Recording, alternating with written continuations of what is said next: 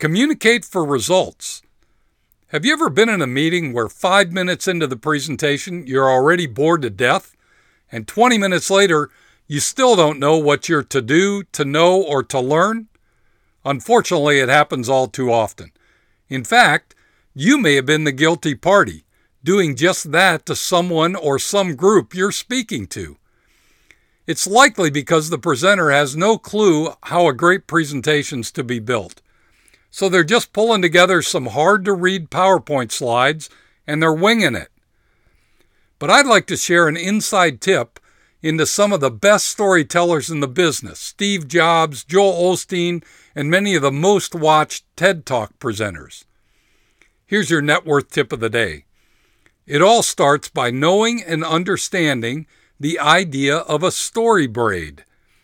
The story braid is the structure of a talk or presentation that delivers huge results and gets the audience to take action. Here's how it's structured heart, head, hands, heart. It's actually pretty simple, yet very powerful. Spend the first 15% of your time telling an emotional story.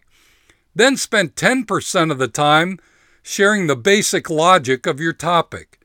Next, spend 50% of your time giving your audience three concrete things they can do right now, and close by spending 25% of your time with a clear call to action followed by your best emotional story.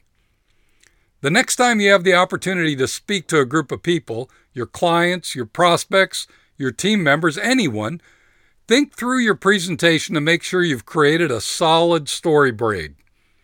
It's not difficult but it does take some practice.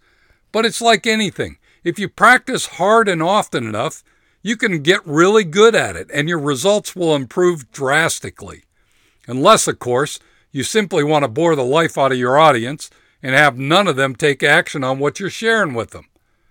To get more tips on how to improve your leadership skills, your team engagement, and your business results, go to my website, tourtoprofit.com, and you'll find lots of free stuff there. Now go get them this week. And remember, whatever you do, ride hard.